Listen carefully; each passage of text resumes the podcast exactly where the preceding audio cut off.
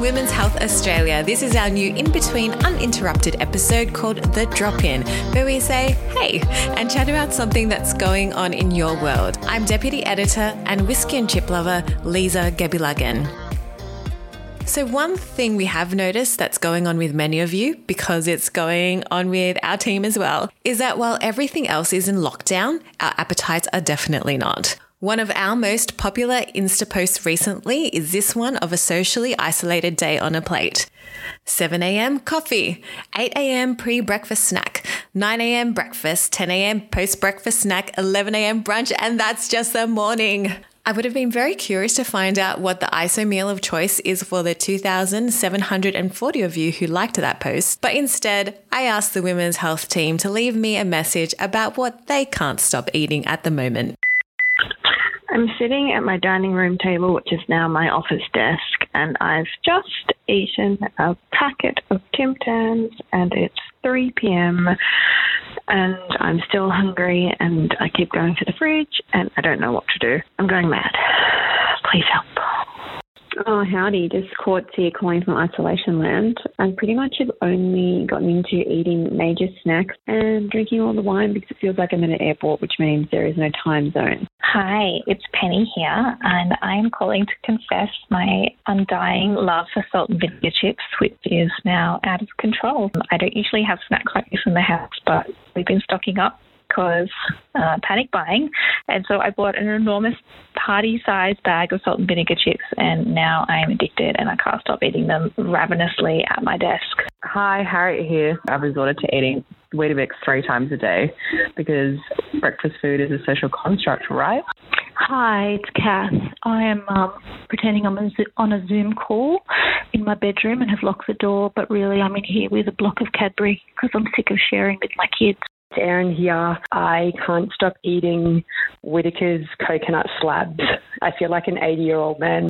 Hey Lisa, it's Lucy here. I can't stop eating peanut butter. I panic bought two kilos and I'm already halfway through the tub, but I will say that peanut butter and apple is an unbeatable combination. Yum. For me, it's not so much food, but a nightly post work drink, or two, or three. Either a dry red or a whiskey on ice. It definitely doesn't help that my desk sits right in front of a shelf where our whiskey decanter sits. So, what is going on here? The great thing about working at Women's Health is we have an amazing bunch of experts who we can call. Let me grab one now. So on the phone, I've got Chloe McLeod. She's an accredited practicing dietitian. Chloe, tell me why is it that we have become so hungry in isolation? So it's a really good question, Lisa. Most of us are not used to working from the home office each and every day. So instead of having to get up, um, make your way into work, and be at work by a certain time each day, Instead, you're working from home and your commute is now walking from your bed to your desk, um, if you're lucky enough to have one, or it might even be walking to the kitchen table. So, because we're totally out of routine, this can sort of throw a lot of our usual healthy habits out of routine as well and make it easier to say yes to heading to the, the fridge or the cupboard for that extra snack.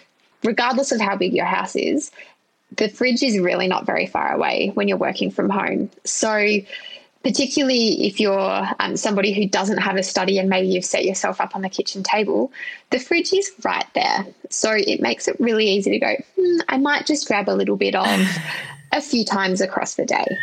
Yeah, a little too easy. exactly right. Um, so I think because it may, it's just so easy to say yes, um, and some of I think part of that could part of what creeps into that is maybe feeling a little bit bored because you're not in a usual environment with all the people around you, or maybe you're feeling a little bit tired because you know you're just out of routine and life's a bit stressful. So again, those things can actually feed into that convenience factor and make it easy to to say yes when you're not when you're not necessarily actually hungry. So the way a lot of people will manage that stress is through emotional eating. And it's all fun and games to joke about you know, I've, you know, emptied out my pantry already. But when we're eating because we're feeling sad and scared and out of control of what's going on in our lives, that um, speaks volumes to what's going on for people. And it's something which is actually a bigger problem that is something which we um, don't really joke quite so much about.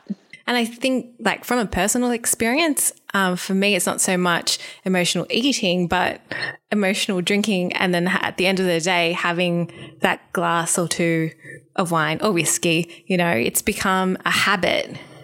And then once it's a habit, it makes that even harder to break, right? Exactly. So, what I'm really curious about is how do we make sure that we are still satisfying that need for comfort, especially in this crazy, crazy time, but then still be healthy? Yeah, exactly. And I think you've hit the nail on the head is we still need to make sure that we're taking really great care of ourselves. Um, and there's a few key strategies that I'd love to suggest to help people with that. That would be awesome because we definitely need that advice. I do. well, I think um, you're not alone there, Lisa. I think, you know, people all across the country and all across the world are really feeling it at the moment. And, um, you know, when there's been such a significant change so quickly as well, um, can be challenging to manage. So, number one would be getting back into a routine. So, I know we've just been saying that there's not a lot of consistency going on, but if you can create some routine or some structure in your day, this will really help with de- redeveloping some healthy habits. So, setting your alarm for a consistent time each day, getting up and if it's safe for you to and you're allowed to, going outside for a walk or a run or doing a workout in your lounge room. And after that, you know, still having your set time that you start work for the day and sitting down, starting work and getting set up for the day. And I think part of that structure needs to be your meals as well. So setting times in the day when you would usually be eating and so continuing that. So if you usually eat your lunch at 12.30 then schedule that in and eat your lunch at 12.30 and rather than sitting at your desk and eating because otherwise you're probably not going to get up from your desk all day get up move away and find somewhere else in your house um, or in your apartment that you are able to eat your lunch whether that hopefully that's like the dining table or somewhere outside um, but somewhere away from your workstation then um, I think as well, if possible, working away from your kitchen because that just removes that temptation, you know, regardless of if it's you're feeling stressed because of the work that you're trying to get done, or if maybe it's that um, you're working on something and everything's going a little bit pear shaped, like, you know, like a normal workday, sometimes things go a bit pear shaped. Instead of, you know, manage that stress of um, a day normal day to day work day um, in a way that you would usually manage it when you're in the office. So maybe that's jumping on a quick call with a colleague or getting up and moving away from your desk, giving yourself a five minute break so that you can um, reset and regroup. So um, the next one, um, it might sound really simple, but drink water being well hydrated means that you will be able to concentrate better. So you'll be less fatigued. All of your body systems run better from um, but like particularly including your digestive system as well. So it helps with moving the food that you've eaten through. So it helps to keep you more regular as well.